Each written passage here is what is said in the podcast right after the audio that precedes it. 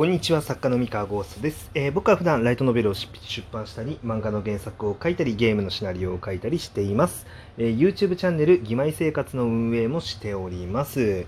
えー、今日のお話は、えなぜ画期的な作品は売れないのかという話をしたいと思います。えなんかね、こう、まあ、作家が言うと角が立つかもしれないんですけれども、あの読者の方も思っったことあると思っていて、えー、例えばね僕も最近あのこの作品すごく画期的で面白いなって思ったんだけれどもまあうまくセールスに結びつかなかったっていう作品にまあ見たことがあってですごい面白いんだけどなっていうあの、まあ、残念だったっていう、まあ、作品があったんですね。で、えー、っとまあそのそういう結構ライトノベルの業界ってすごい画期的で面白いのになんかなぜか売れないっていう作品って、まあ、ちょいちょい見受けられると思うんですね。で一方であのまあ言い方悪いですけれども、まあ、一見ありふれてるように見えるものが、まあ、すごい売れていたりだったりとかまあ、あのよくあるジャンル、まあ、いわゆる売れ線って呼ばれる人気ジャンルが、まあ、偏って売れる。でそもそもなんで売れ線っていうものが存在して、えー、なんでそういうものが偏って売れてしまうのか、えー、普通に考えたら、まあ、画期的で面白いものこそがやっぱ大ヒットして、えー、なんかね、世の中を席巻していく、うん、っていうふうに思うかもしれないんですけれども、まあ、なんでこんな現象が起こるかっていうのを、まあ、ちょっと、まあ、マーケティング的な視点でちょっと話をしたいなって思っていて、えー、っと、まあ、すごいね、あんまりこう使い古された単語であんま好きじゃないんですけど、個人的には。えー、っと、マーケットインって考え方とプロダクトアウトっていう考え方があって、で、まあ、これ何かっていうと、マーケットインっていうのは顧客のニーズ、えー、需要に合わせて製品を作るっていう、まあ、作り方ですね。で、プロダクトアウトっていうのは、えー、企業側、まあ、要はその商品を作る側が自分たちの作りたいものを作る。うん、こういうものがあったらいいなって自分たちで考えたものを作るっていうやり方。えっとね、初期のアップルの、まあなんか iPhone とかもまさにあのこのプロダクトアウトで作られた商品なんですね。あのまあなんでかっていうと、iPhone ってこの世に存在しなかったからニーズなんてあるわけがないんですよね。あのスマホって言われても何それみたいな 感じだからまああの顧客に何が欲しいですかって聞いてもスマホスマホが欲しいですって言わないんですよ。存在しないから。そうそうそう。当時は。でアップルの初期とかは、まあ、そうやってプロダクトアウトで作っていたと。で今となっては完全にマーケットインで作ってますよね。あのスマホは。そう。まあ、スマホ以外のもっと次の新しいデバイスに関してはあのもしかしたらプロダクトアウトで作ってるかもしれないんですけど。そうそう。まあそんな感じであの、まあ、こういう基本的ななんかマーケティングの考え方っていうのがあって。で作品その小説っていうものになると、まあ、あんまりこの考え方って意識しないんですよね作品を作る時って普通は普通は意識しないから、まあ、結構考えないんですけどでも一般的な世の中の商品いろんな製品とかサービスって、えー、結構企画する段階で経営者とかってやっぱこういうこといろいろ考えてるわけですよ。で考えた結果じゃあこういうふうに戦略立ってやろうとかっていうのはいろいろやってるんですけれども、えー、っと少なくとも作家側は基本的にはあんまり考えないですね。まあ、考える人ももちろんいるんですけど、うん。あのまあ、やっぱり自分が面白いと思ったものをやっぱ素直に書くと、まあ、ある意味ではその特に意識することなくみんなプロダクトアウトで作るっていうのがま基本かなって思ってて。ただちょっと違う文化があるとしたらその小説家になろうみたいなその、S えー、と小説投稿サイト。うん、であそこでやっぱり精力的にあの書籍化を目指して、えー、流行を分析してって言ってこう作ってる人たちはどっちかというとマーケットインの考え方をしてるんですね。はい。で、ここで、えー、っと、じゃあまあ何が言いたいかっていうと、実はその小説以外の製品とかサービス、商品においてもですね、実はプロダクトアウトで作った商品って売るのめちゃくちゃ難しいんですよ。あのマーケットインって基本的にはリスクの少ない考え方って言われていてあのだってニーズを拾ってあなたたちこれ欲しいんですよねっていうのを拾った上でほらありますよって出すわけだからこれってすごいリスクが低いんですよ。あのまあ、安定して売れやすいとそういう製品って。えー、なんだけれどもえプロダクトアウトで作るものっていうのはもう本当に需要があるか求められるかってわからないし、まあ、ただ分かるあのきっとこの良ささえ伝われば、えー、多くの人があのこの製品の魅力に取りつかれるであろうと信じて作ってでそれを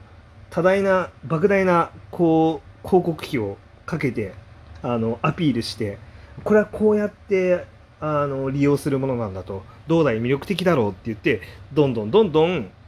ご利用ししていく必要があるんですよ。だからあのアップルも要はその iPhone を世の中に浸透させるためにはもう盛大なご利用しが必要だった。でご利用しだけじゃやっぱりあのそれはダメで。で結果的に触ってみてあ本当だこれ素敵だって思った人が多かったから iPhone はあれだけのヒットヒットになったと。うん、でプロダクトアウトで作った、えー、製品っていうのは、まあ、そういう性質があるから実はその作った結果本当に刺さるものだったらあの届くものだったらもうめちゃめちゃヒットするんですよ。うん、あのー、まああれですよねひたすらこうガラケーの性能をニーズを汲み取ってあの新しいガラケーを作るんだってこうやってやってるとですねあのまあみんな真似してガラケー作ってたじゃないですか。当時日本の携帯会社って。でみんなその大体なんか似たようなものがたくさん出てきて。であのその中でこう細かなあの差別化要素であのなんだろうガラケーを売り込んでいったと。うん、いうふうにやってたと思うんですけどこれって、まあ、そのみんなガラケーの存在知ってるしガラケー買うからあの安全だったんだけれども、えー、なんだろう大きい利益もやっぱりなかったんですよ。うん、あの安全なビジネスっていう形でやってて。でだけどその iPhone はもうそこからもう普及してからはもう全部一気に iPhone にかっさらわれたわけじゃないですか。そう。でそれだけの、まあ、莫大な何て言うんでしょうね。あの富をもたらす可能性があると。プロダクトアウトが成功するとね、うん、でだけど成功させるためにはものすごい費用と根気と時間がかかるしやっぱりいざ手に取ってもらった時に本当に素敵だったっていう体験が必要なんですよね。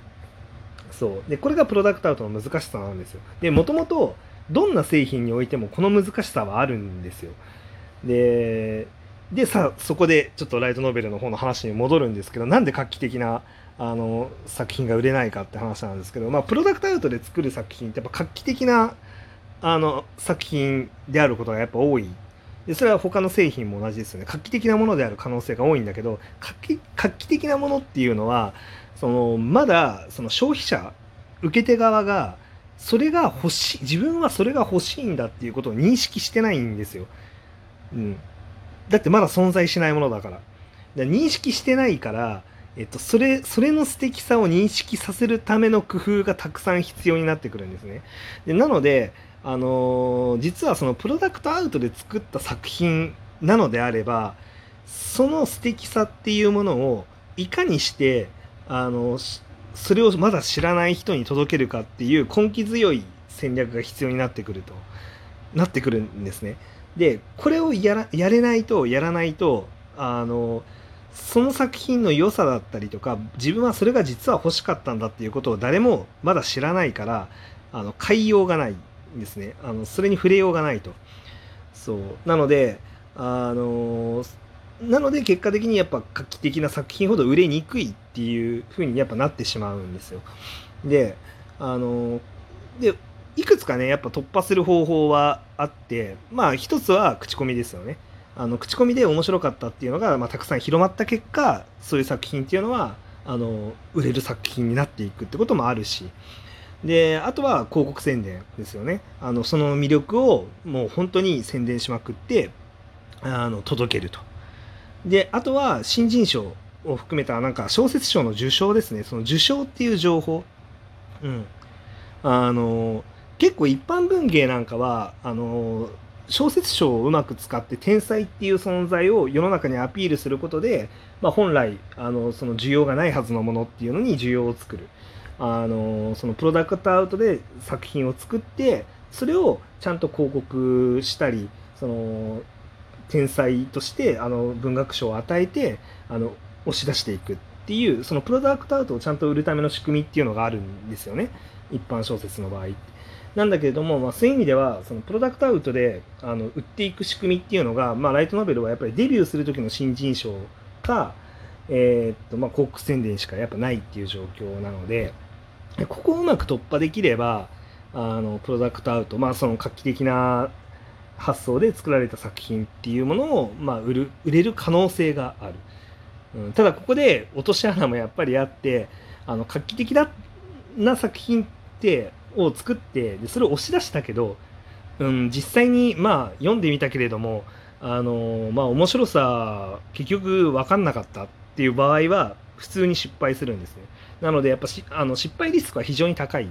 高いのは間違いないんで、まあ、そこを、えー、考えながら、まあ、ちょっと挑戦していかなきゃいけないっていうすごい難しい側面がありますと。まあでもね個人的には画期的で面白い作品が世の中にたくさん溢れてほしいんであの、ね、みんなちょっと挑戦していきましょうよって思いますけど、はい。そんなお話でございました。はい。えー、今日のお話は以上でございます。それでは皆さんおやすみなさい。バイバイ。